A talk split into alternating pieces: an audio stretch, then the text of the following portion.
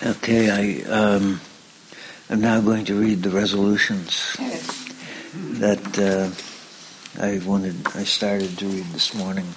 Uh, these resolutions were passed. There was a committee called the Subjects Committee, which was entrusted with the work of writing these resolutions and um, and getting them into the wording that they have. And I know about that committee because I was on it.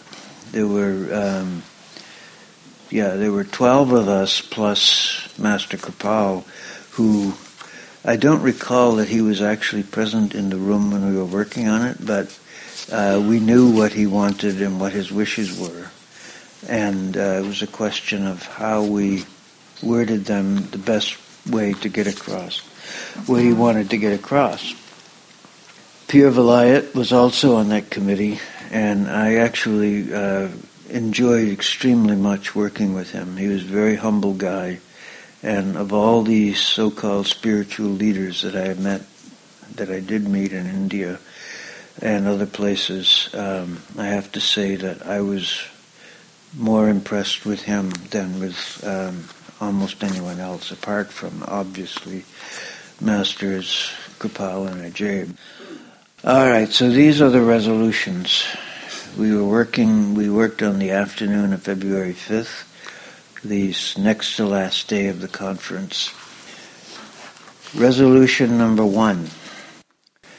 The World Conference on Unity of Man noted with gratification the tremendous response of the common man in all parts of the world to the call for unity.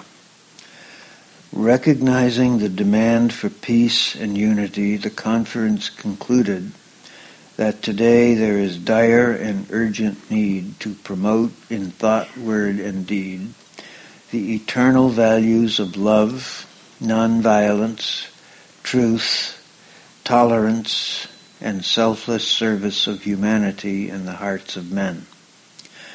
The conference looks for guidance to holy men to help free mankind from fear and ignorance and transform modern man into a whole man who is at peace with himself and with those around him. The conference concluded that all religions are in essence one and that their main purpose is to lead mankind on the path of love and selfless service. Resolution number two.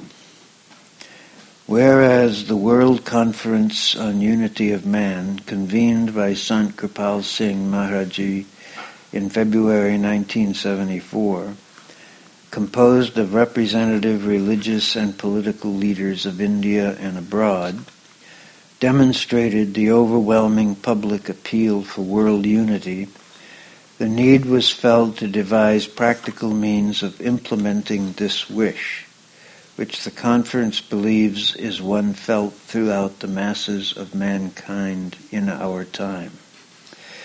It was resolved, one, that the World Conference on Unity of Man should awaken public opinion to the need for one world consciousness. Two, that the World Conference on Unity of Man expressed the wish to apply to the United Nations and UNESCO for accreditation as an official agency at a future stage. Three, that the World Conference on Unity of Man should establish connections with all organizations having kindred aims throughout the world for the purpose of achieving a better coordination of activities. Four, that the World Conference on Unity of Man should delegate regional and national representatives in various countries to organize similar meetings with a view to shedding light upon the common denominator between all faiths. Five, that such representatives as aforesaid should request elected representatives to appeal in their respective legislatures for the promotion of an unbiased study of comparative religion in school and adult education. Six, at the World Conference on Unity of Man should invite religious leaders and teachers of meditation to compare their methods and encourage mass encounters, including the disciples of several leaders. Resolution number three. The World Conference on Unity of Man resolved that UNESCO be addressed to encourage among world youth fuller understanding of the common ethical roots of all faiths through organized nationwide study of each other's religions and to appreciate their contributions to the prevailing moral basis of mankind. And secondly, to encourage the same through the audio-visual systems of mass media available commonly to people. Resolution number four. The World Conference on Unity of Man records its firm conviction that mankind as part of the universe is essentially one, and that the well-being or ill-being of one individual affects all humanity. The conference records its conviction that spiritual awakening with love as its basis is the foundation of the unity of man signed. And these are the signers. Kirpal Singh, Pir Vilayat Inayat Khan, A.J. Srivastava, Reno H. Serene, D.P. Pandi, Russell Perkins, B. Shamsuka, Surin Goyal, V. Dharamvara, Shankar Dev, Member of Parliament, Darshan Singh Dougal, H. L. Sharma, Michael Grayson.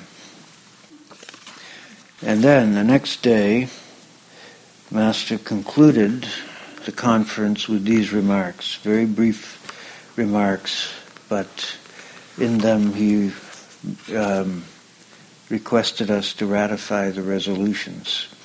He, he spoke in Hindi for a while, and that was never translated, so I don't know exactly what he said, but and he may have well um, basically said the same thing that he concluded in English. So, dear brothers and sisters who have come from abroad, I submit that in these four days we have been very productive. All of us have laid our heads together and come to some conclusions. After all, what are these conflicts and schisms going on in each country? The fact is that unity already exists. We have forgotten it. What is that unity? The right understanding that all men are born in the same way, with the same privileges from God, and the same construction outside and inside. As man, we are all one. No high, no low. We were first man. Then the tongue became Christian or Hindu or Mohammedan or this or that thing by wearing all those labels. But that is not all. Further, we are one at the level of that conscious entity which is administering this factory of the human body. So we are conscious beings, and God is all conscious. Some power is controlling us in the body, which works as long as we are in it. We live in this world only for a certain time until that power which is controlling us leaves. That power is God into expression and is called Word, Nam, Shabad, Kalma. So that God power whom we have to find and he who has to do the finding both live in the temple of the human body.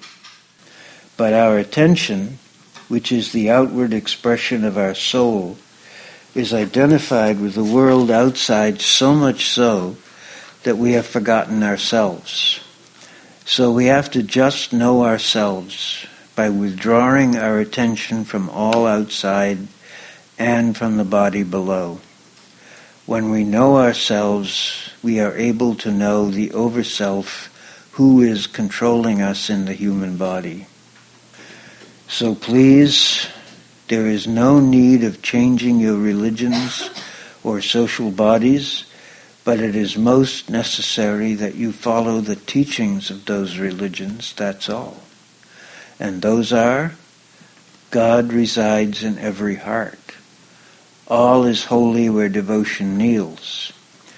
And he resides in every heart, whether the labels are this way or that way. So for this purpose we come to some resolutions. I hope all these were repeated to you, read by my brother or friend. I take it that they appeal to you. If so, I think each one of you can raise some finger in assent. Raise your hand up if you all agree. And there is a parenthetical remark that every hand went up from the assembled delegates. It is for your good and the good of all humanity. So I thank you for your coming from far off and taking so much trouble. You have taken time from your busy hours, also spent so much money. Those who have come from India, we are thankful. But those who have come from abroad and spent thousands of dollars, they deserve more thankfulness. So I convey my thanks to each one of you, whether you have gathered here from here or from abroad. Today is the last day of these sessions. I hope you will carry this very thing practically in your lives. God bless you all. And that concluded the Unity of Man conference. Now, I want to read a couple of brief paragraphs from Sant Ji's writings because uh, which also go to express the same thought. Because it is so easy to pay lip service, and the Master goes into this over and over in the course of the readings that we've had. It is so easy to pay lip service to these ideas and forget it when the crunch is on. All right. Sant Ji, this is from the book In the Palace of Love. This is a famous story told by Sant Ji on a number of occasions and told by Master Kripal also on a number of occasions a number of which I was, I've been present a number of times when they both told the story. So he says, Guru Nanak says, God Almighty has written in our fate whether we will understand this or not. In whatever way we see the world, God Almighty also looks at us. There was an old woman who worshipped idols. With all her love and devotion, she would burn incense and perform the ritual. One day a thought came to her.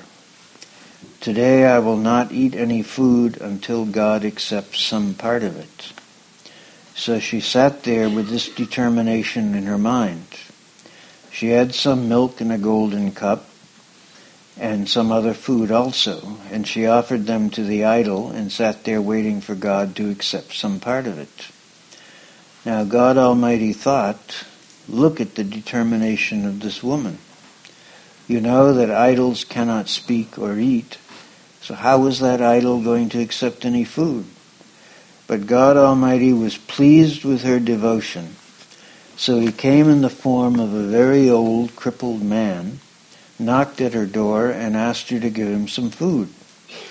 He said, I am in difficulty I need clothes and food. Why don't you give me something? She replied, I don't have any food. Whatever food I had, I put it in front of this God, and I cannot give you anything unless he accepts part of it. So he went away. Again, God Almighty came in the form of a poor old man, poorer than the other one. And he said, I have pain in my stomach. If you would make me some tea, the pain would go away and I'll be very grateful to you. She said, I don't have any milk to make tea. I only have the milk which I have placed before God. And unless He accepts part of it, I cannot do anything with it and I cannot make tea. So he also went away. Now just imagine if that woman had known that God Almighty resides in every being, in every creature, she would not have refused both those old men who in fact were God Almighty. she would have given them food and tea. But she did not know that God Almighty resides in every being. She did not have that understanding. That is why she did not oblige. She did not give food to the living God because she was waiting for the idol to accept it. And I think that an awful lot of what we do in this lifetime is summed up in that last sentence. We don't give food to the living God because we're waiting for the idol to accept it, one way or another, one kind of thing or another. And um, the hard part is, of course, that here's where nonviolence and universal love and all of the things, truthfulness, chastity, and selfless service also, the things on the uh-huh. diary form, they come run into trouble because uh, a lot of times it's not pleasant for us to think in those terms and to do them. We don't want to face up to the suffering of the poor old man at the door because we have our own ideas of how we're going to relieve it. And that's the way of it. That's the way it works. And Master knows that, which is why he does the teaching that he gives. Because the world now, and I, this is no joke, the world now is at a place that is so bad that you could say the whole world refuses to give food to the living God because it's waiting for the idol to accept it. When we talk about idols, you know, when we make a God in our own image, when we assume that God hates people, when we assume that God uh, wants revenge on people, when we assume that God exists to fulfill all our desires and uh, refuse to fulfill anyone else's, when we call that kind of thinking religion, then we are doing exactly what the old woman did. Now, God had respect for her devotion. And uh, it's because he had respect, even though she was doing something that many religions would condemn out of hand, that is, worshiping an idol, God still had respect for that. It, because he had respect for her devotion, he came to see her but she wasn't able to recognize him. And that is where, I mean, we, you know, we don't start off meaning badly. We see things the way we see them and we do our very best. But it often happens that um, we go only so far and then we're hung up in our own creations. And basically, idolatry, idol worship, doesn't have that much to do with actual image worship. It has to do with the idols that we create when we make God in our own image. And uh, people do that all the time, and they do it in the most exalted religions because that's how they see it. And I think that the path is when, and we, we can do it within the context of the path, although it's harder because Master is so specific. But then Jesus was also very specific about exactly the same things. And people who follow him, as with muhammad also, have no problem ignoring the fact that he put emphasis on that. And so can we as satsangis ignore where Master put his emphasis. This uh, is a famous story that uh, I know that you all know, and I'm, I'm just going to read a brief version of it from the book The Rescue, The Vars of Bhai in which Sant Ji talks about King Janak. Now, King Janak, if you read the Upanishads or the Ramayana, you run across King Janak everywhere. He was a very famous king, uh, famous both as a king and as a master, a spiritual master. And the masters tell many stories about him. He lived, according to traditional Hindu chronology, he lived very long time ago. in the Silver Age, the Second Age, which goes back hundreds of thousands of years. But he is still remembered. Sant Ji says King Janak was a very reputable king in India. Along with his being a king and doing his work as a king, he was also a great meditator, a perfect saint. Even great rishis like the sons of Vedvyas had gone to him and had taken him as their master. He attended to all his responsibilities as a king, but at the same time he also did his devotion. And he is used as an image in Ramakrishna's comments. For example, he surfaces as an image of someone who can be a householder and who can also uh, achieve the highest. And of course, in traditions which um, minimize the concept of being a householder, and glorify being a renunciate, uh, of which a number of religions do that, then this is more of a major thing. In the tradition of the masters, of course, there is no problem with being a householder. Uh, many we're familiar, I'm sure, with Sant Ji's story about Sukdev Muni, the son of Vedvyas, whom he mentions here, being told he had to take King Janak as his master because he was the highest master available, and Sukdev was a renunciate, and he considered that a, a, householder, even a king, was a very unworthy guru for someone like him. So Sant Ji says, earlier I have told how King Janak did his meditation. Many masters have said a lot about the way he became perfect in his meditation. At his end time, when he left this world, the Lord of Judgment himself came down to take him as Dharma personified, not to take him to himself.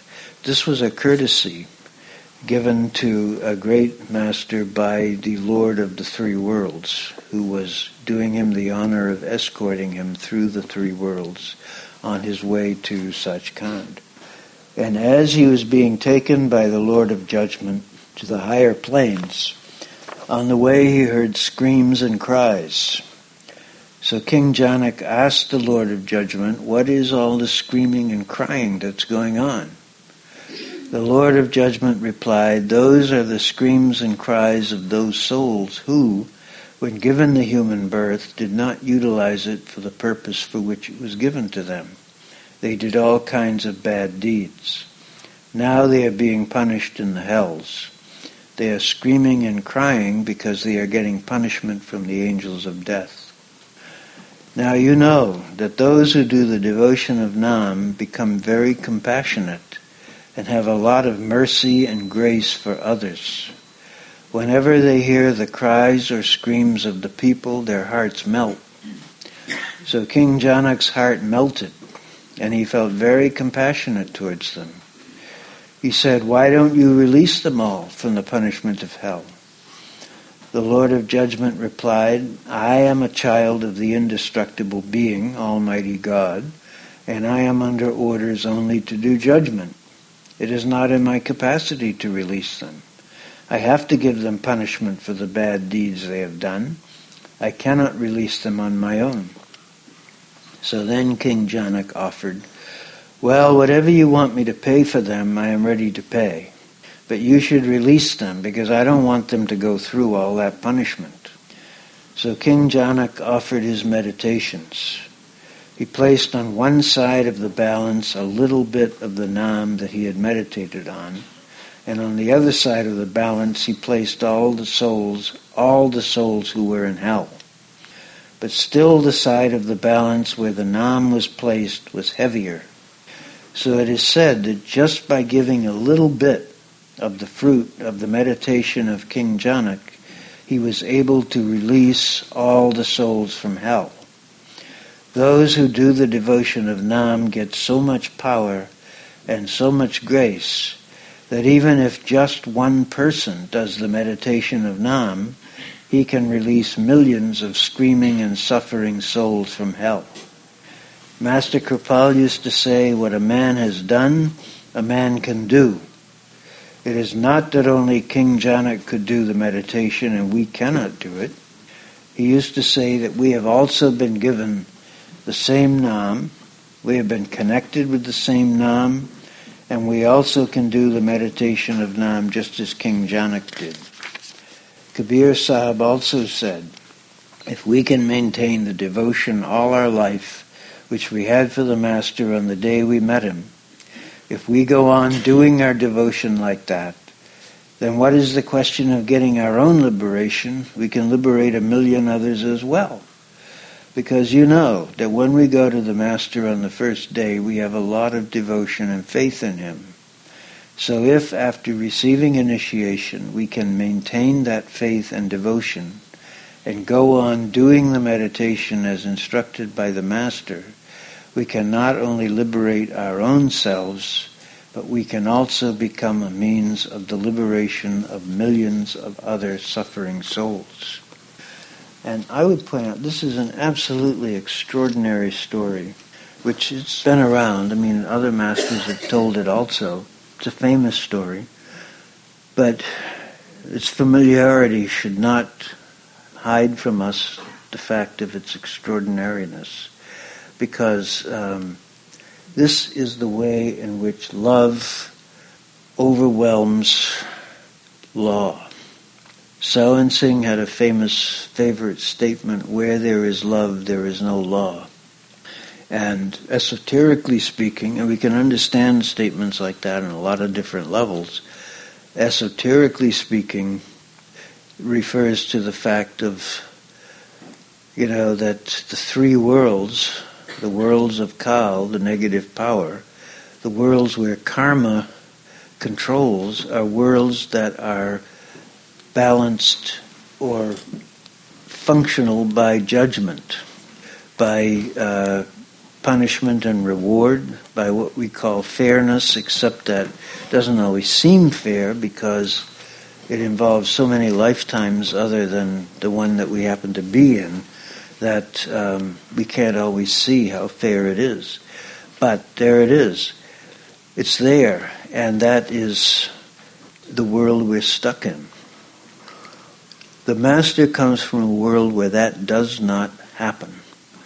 He comes from the world where what counts is forgiveness, mercy, grace, compassion, and love.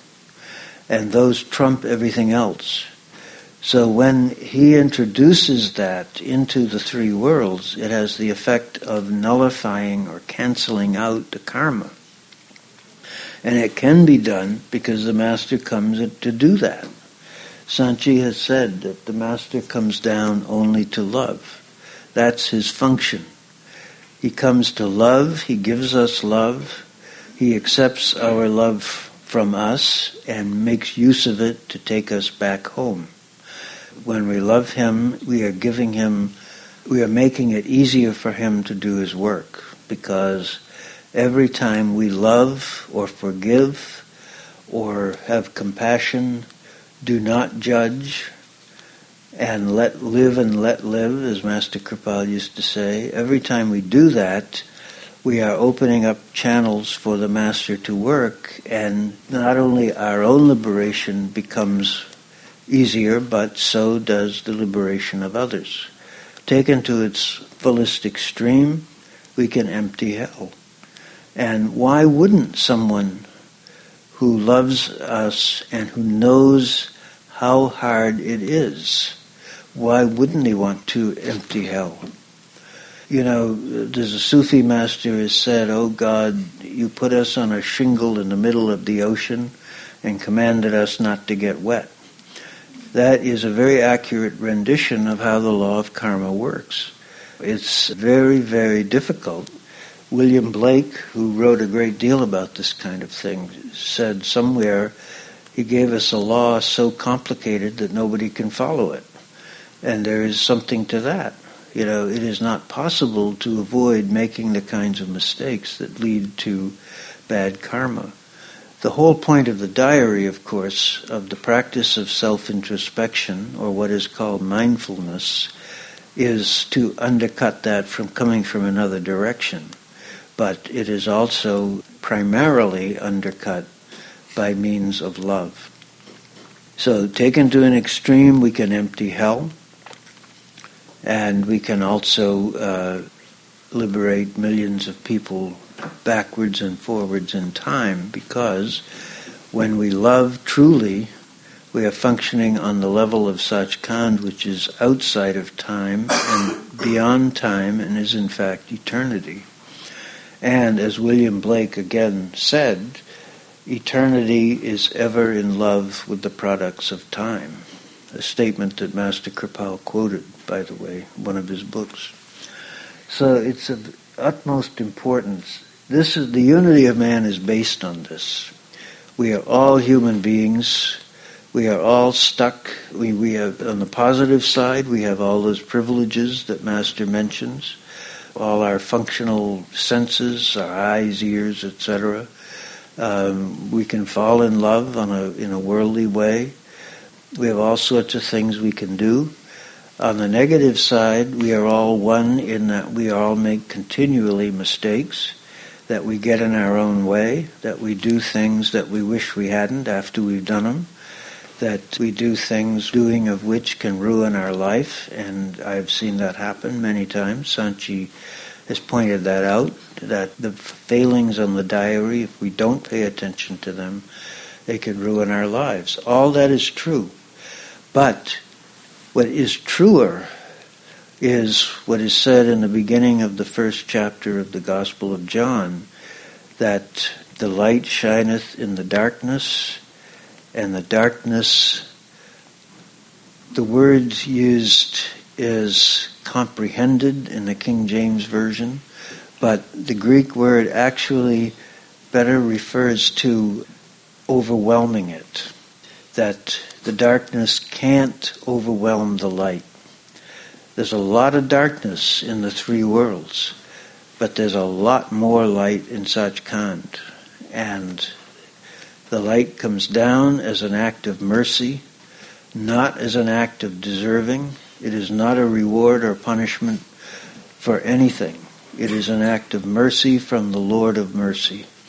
And when we are Kirpal Din Dayal, Satguru Din Dayal, um, have mercy on the poor. And we are the poor. There is no doubt about it. You know, we are poor because we cannot control our destiny we are subject to the vicissitudes and the whims of our own actions, the results of what we have done, and we are bound by them. All we have control over is the way in which we take them.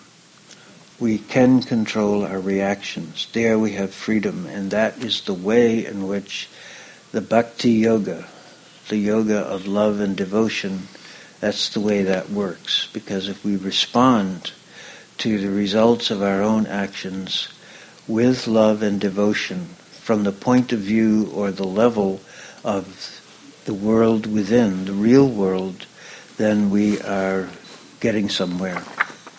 I want to conclude by reading a brief section from a talk given by a good friend of mine, known to many of you, Fletcher Loki, who was also at the Unity of Man conference. And when he got back, he stayed a long time after he was doing seva at the ashram. Uh, Master had him stay because Fletcher is, some of you know, a superb sevadar, absolutely superb. Anyway, he came back in June. Uh, the conference was in February. And he gave a talk at Sant Bani Ashram when he came back, which I'm going to read a couple of paragraphs from.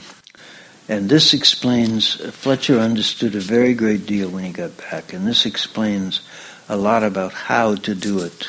How do we realize, how do we get to the place where we not only care about the unity of man, when we recognize that the living God is moving among us, but how do we get where we can remember that even when everything is pulling against it?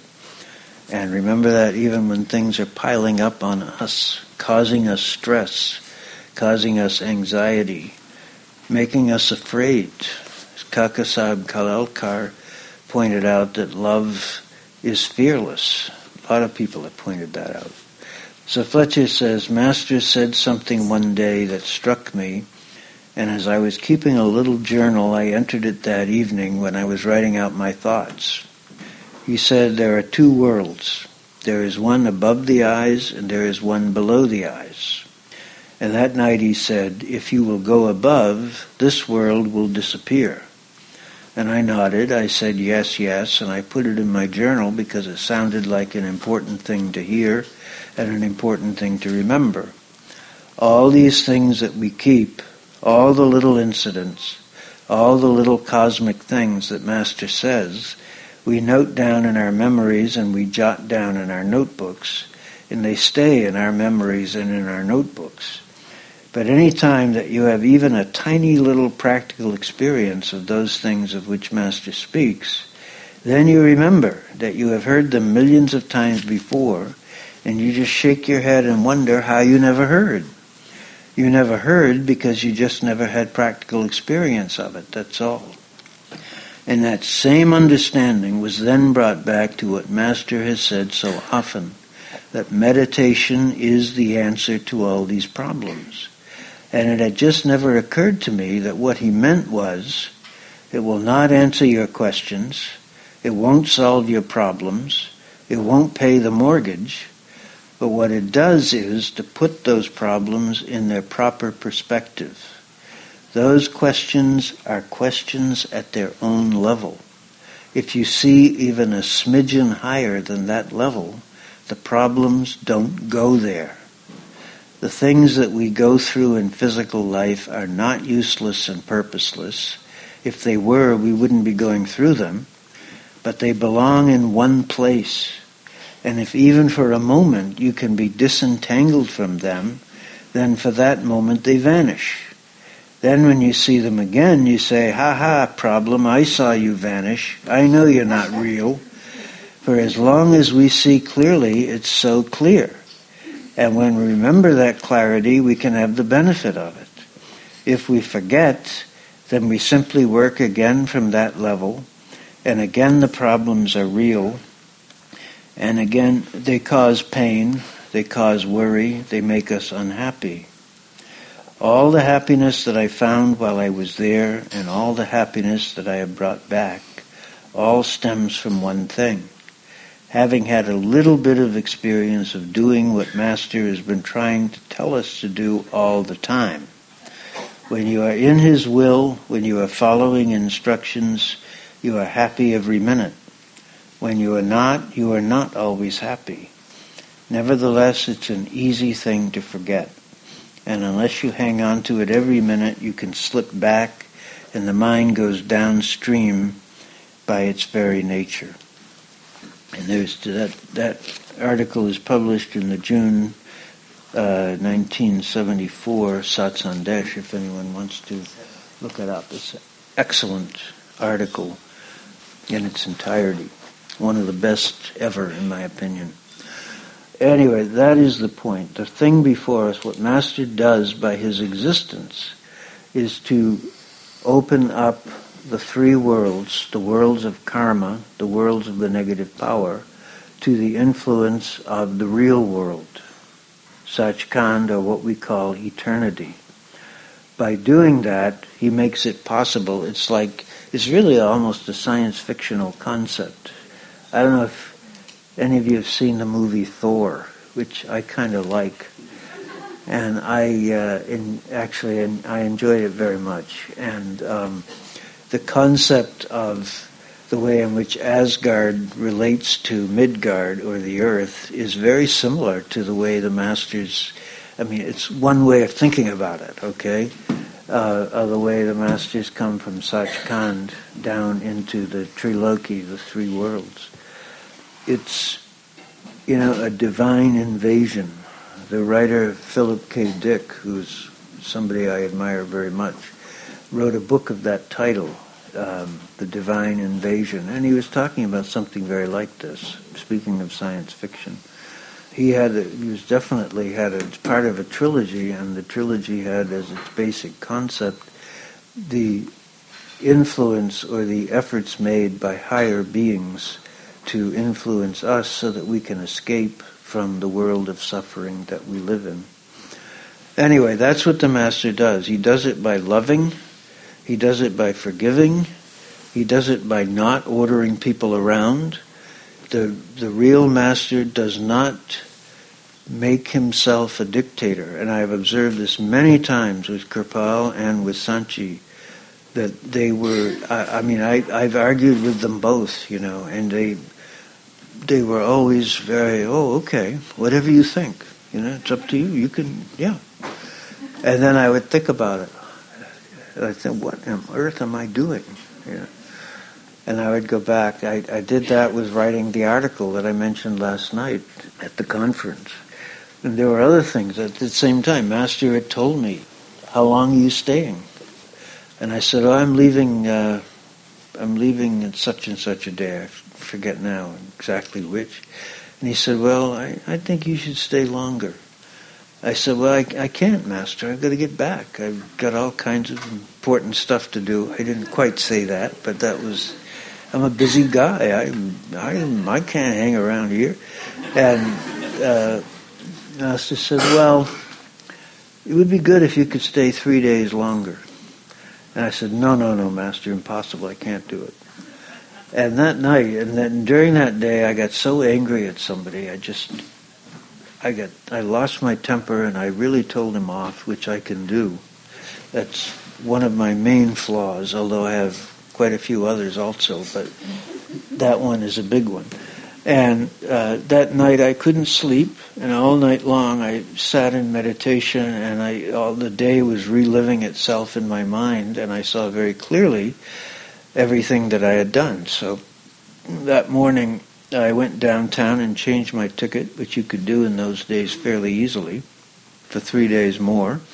And I came back and told the master I had done that, and that I would write the article here. But in both cases, he said, "No, it's up to you. You know, you, you can you can do that. You can go to your own destruction. Doesn't it's fine." And that's the way the master works. Uh, sometimes people, you know, when when when disciples act like idiots, which happens more often than you might think. Other disciples often want the master to really come down hard on them. Bammo and he doesn't want to do that because he doesn't function that way. One of the tours at Sant Bani, Sant Ji was there. A guy came up to me and said, um, you know, he said, my wife is an initiate and I'm not. And I came very reluctantly because I have a hard time with the idea of spiritual teachers or gurus dominating other people and this and that. But he said, I've watched your man in action now for a number of days, and I see very clearly that he's only a leader in the Taoist sense, that he's there and what comes from him is very high and very good, but he doesn't impose it on anybody. He does not issue a lot of orders. He does not push people around or tell them to do this or that. It comes from him in a very natural, very spiritual way. And that's the way a master works. Taoism is, of course, the teachings of Lao Tzu and in the Tao Te Ching are, uh, is an expression of the path, as Master Kirpal has pointed out many times. And um, there's a reason why the guy saw it that way. So that's the way the Master works. That is the way that uh, Sachkhand functions in relation to the three worlds. The three worlds is the place where you know violence counts and where you push people around to get what you want, where nice guys finish last and all that stuff. And that's how the three worlds function. But when the three worlds are pried open by the ray of love that comes from Sachkhand, then everything is different. And the real God is like that. In the Bible, it tells of the prophet Elijah. He was very badly uh, in bad shape, and he made it to Mount Sinai, where Moses, of course, had seen God and wanted very much to be in contact with God, and he was. And it said in the Bible that he saw there was an earthquake, there was a, a huge thunderstorm, there were all kinds of things, but God wasn't in any of them. It lists each one individually. There came a big an earthquake, but God wasn't in the earthquake. There came a thunderstorm, but God wasn't in the storm. So on and so forth. Finally, it says in the King James Version, there was a still small voice. And in some versions, it says a soft murmuring sound, something like that. I like the still small voice myself, but there are various ways of translating the Hebrew. And Elijah knew that that was God. And that's the way of it. That's the masters come and they reflect that. They are the still small voice. They don't push us around. People get that impression, but they don't know how the real masters work. It's just not done like that. So, we're winding down to the end of another long talk. And I guess I have said what I want to say tonight, so I guess I'll be quiet.